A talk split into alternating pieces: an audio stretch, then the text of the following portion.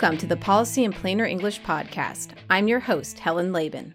Today, we're picking up where we left off in our season exploring food access as part of healthcare. If you need a refresher of what we discussed before the New Year's break, you can find those earlier episodes at plainerenglish.org.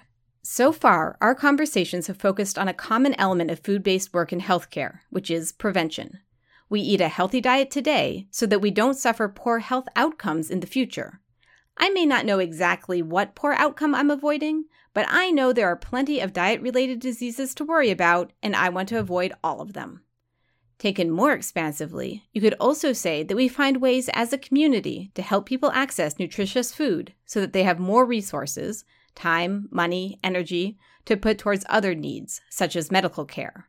Today, we're going to take a sharp turn downstream, and instead of prevention, we'll be looking at food as treatment for specific medical conditions. Joining us today, we have a national leader in this work.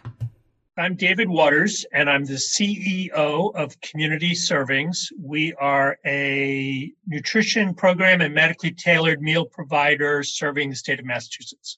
Traditionally, most people think of food in the context of food insecurity and hunger relief and you know the work we've done over the past 50 years to address hunger in America.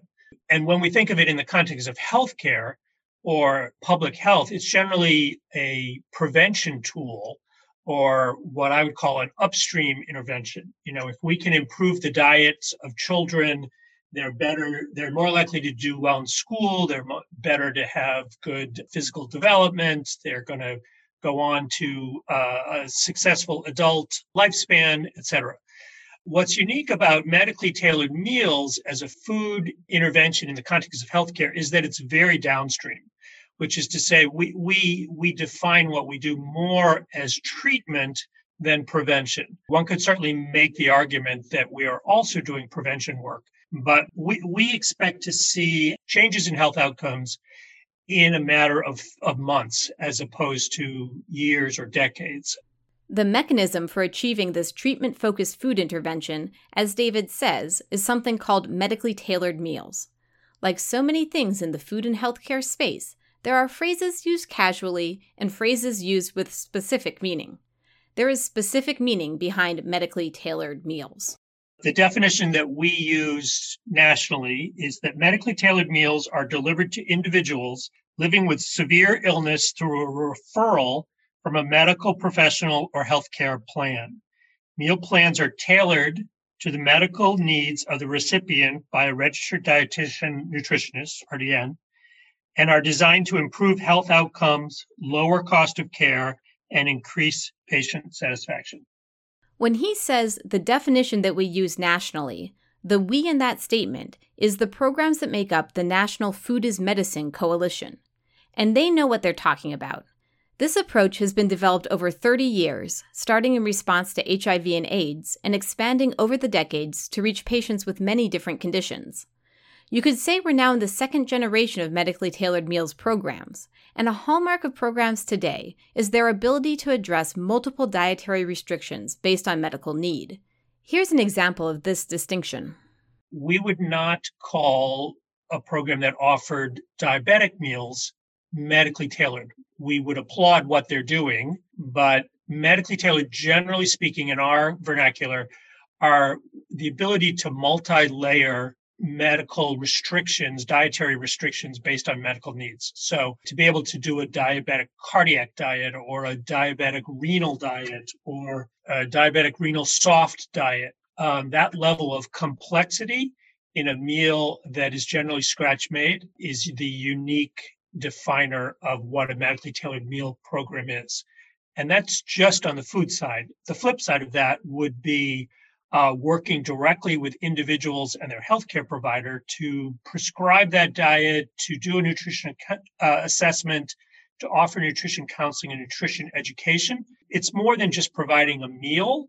It's really about a nutrition intervention in the context of your healthcare. An ability to handle different diets makes sense. Drop the food component for a moment and think about treating patients. A healthcare provider routinely needs to address multiple conditions at once and tailor the treatment plan to each person. But here, you're adding on an additional wrinkle the treatment has to taste good.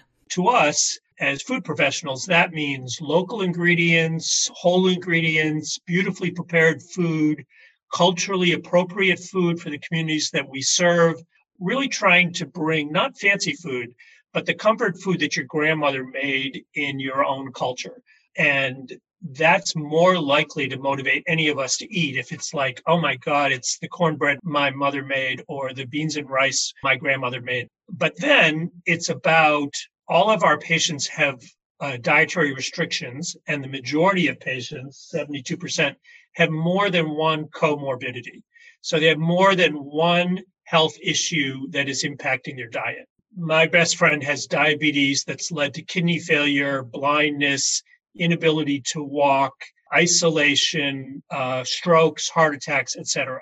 He needs a diet that controls for glucose, potassium, phosphorus, vitamin K, and sodium.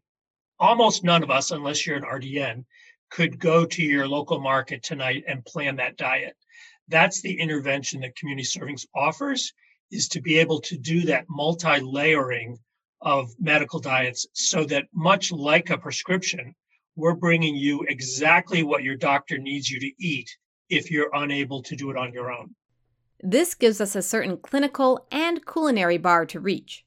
It also might be a good time to point out that we're talking about a fully mature medically tailored meals program here. There are many programs at different stages of this work who participate in the conversation around food as medical treatment. I'm focusing on the far end of the development scale. We'll start to back it up now to talk about some other common features. One of these features is implicit in the idea that meals will be tailored to an individual patient's needs.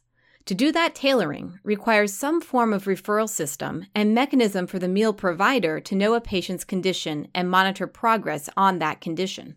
Our relationship with a client or a patient starts typically with a referral from their healthcare. It could be their doctor, it could be a case manager or, or probably a care manager uh, within a hospital system or a health plan.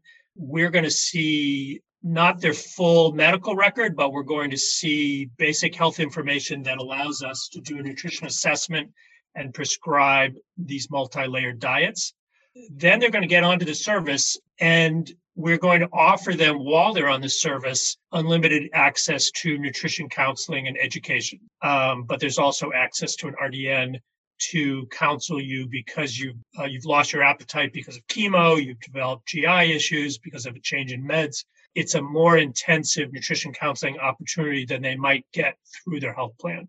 This next bit will either excite IT platform enthusiasts or scare the remaining 90% of the population but I feel compelled to point out that there's an emerging field of electronic referral systems for community based organizations who interface with healthcare practices, where you aren't necessarily privy to the full electronic health record, but you are sharing personal health information and meeting best practices for protecting that information.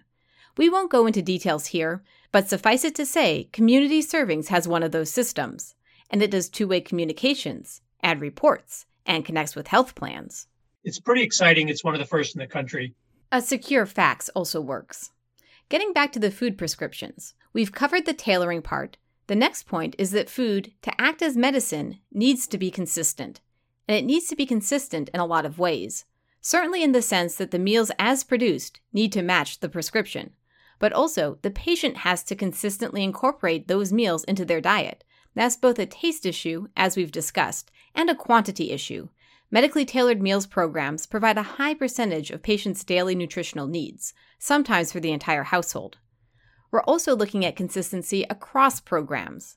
The cuisine might change from the northern border of Vermont to the southern border of California, but the nutritional profile to treat a given set of conditions ought to remain the same. We are working towards an accreditation program where all of our programs already follow the same nutrient guidelines uh, based on best practices. So we're all following the same science, but also making sure that we're following the same HIPAA regulations, that we're working so that yeah, the intervention you might get in Massachusetts is the same as you might get in California. Much of the standardization involves clinical research, not simply operational practices, and we'll link more details in our show notes at plainerenglish.org you can see how this is looking an awful lot like the sort of prescription your health insurance might cover. The treatment is tailored to your condition.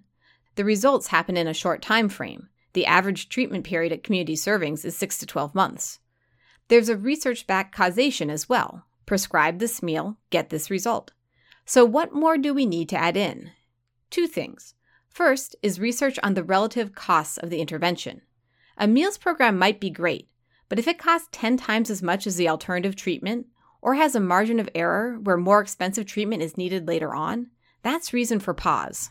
Community Servings was one of the leaders in doing research around proving an ROI, uh, return on investment, by looking at claims data records for patients we had already fed. So, a, a, retrospective study of healthcare costs for patients we'd fed, where we saw 16% cost savings with significant drop in hospitalizations, referrals to skilled nursing, ambulance usage, uh, emergency room access, and really exciting to see that uh, your diet can have a significant impact on your healthcare, but also the cost of your healthcare. With that, we have grown from one uh, health plan contract to now 15 here in Massachusetts.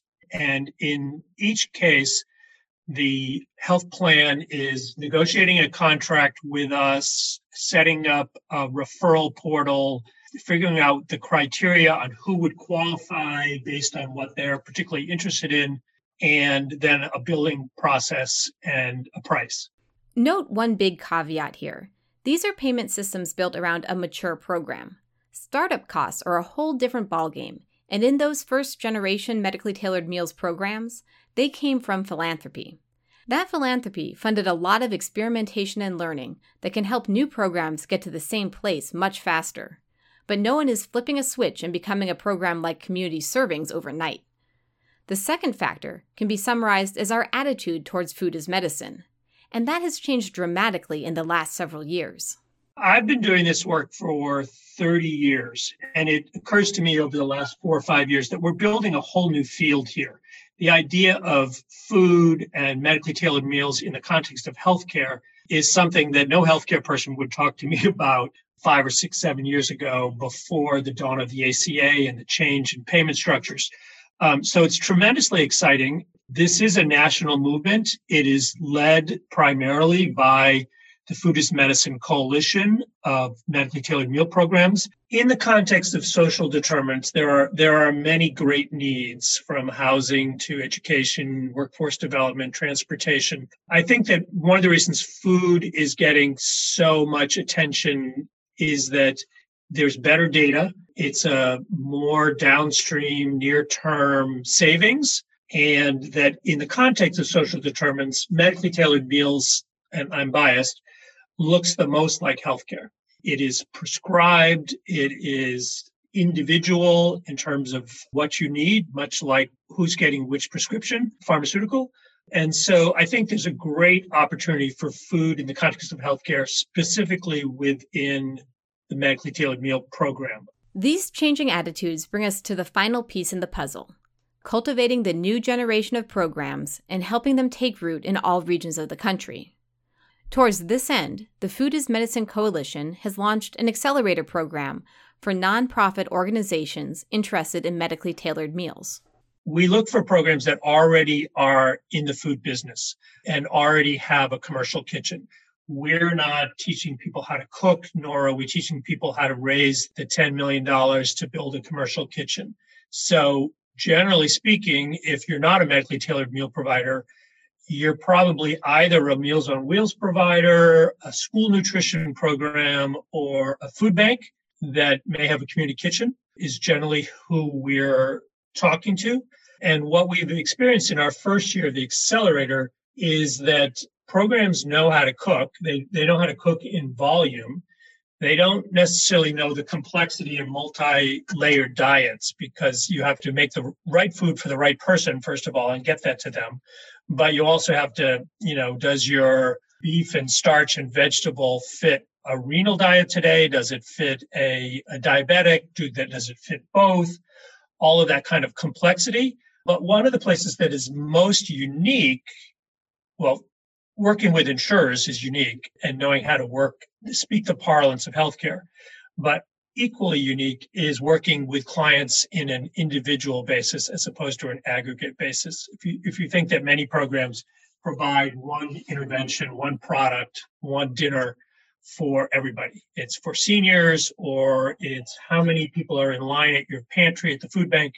And the idea of knowing uh, what David's health needs are, what my A1C level is, and billing for me and tracking my individual deliveries and reporting them to your health plan is completely outside the norm of most nonprofit food programs. It's much closer to case management, which is not something that most food programs do. So teaching that I think is key.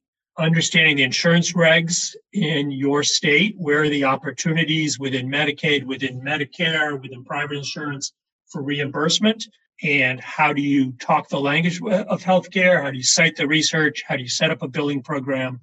All of those things are sort of outside the norm of we know how to cook uh, and we know how to feed the community or feed low income neighbors as it might be. The accelerator is working with its first cohort now. Meanwhile, in states that have an anchor medically tailored meals program, we see strategic work to expand either the reach of the original program or to support more pilots or both. To find out more about these and other projects, and get links to resources from community servings, please visit our show notes at plainerenglish.org. And to hear more about what's happening here in Vermont, tune in to future episodes of the Policy in Plainer English podcast. Yeah.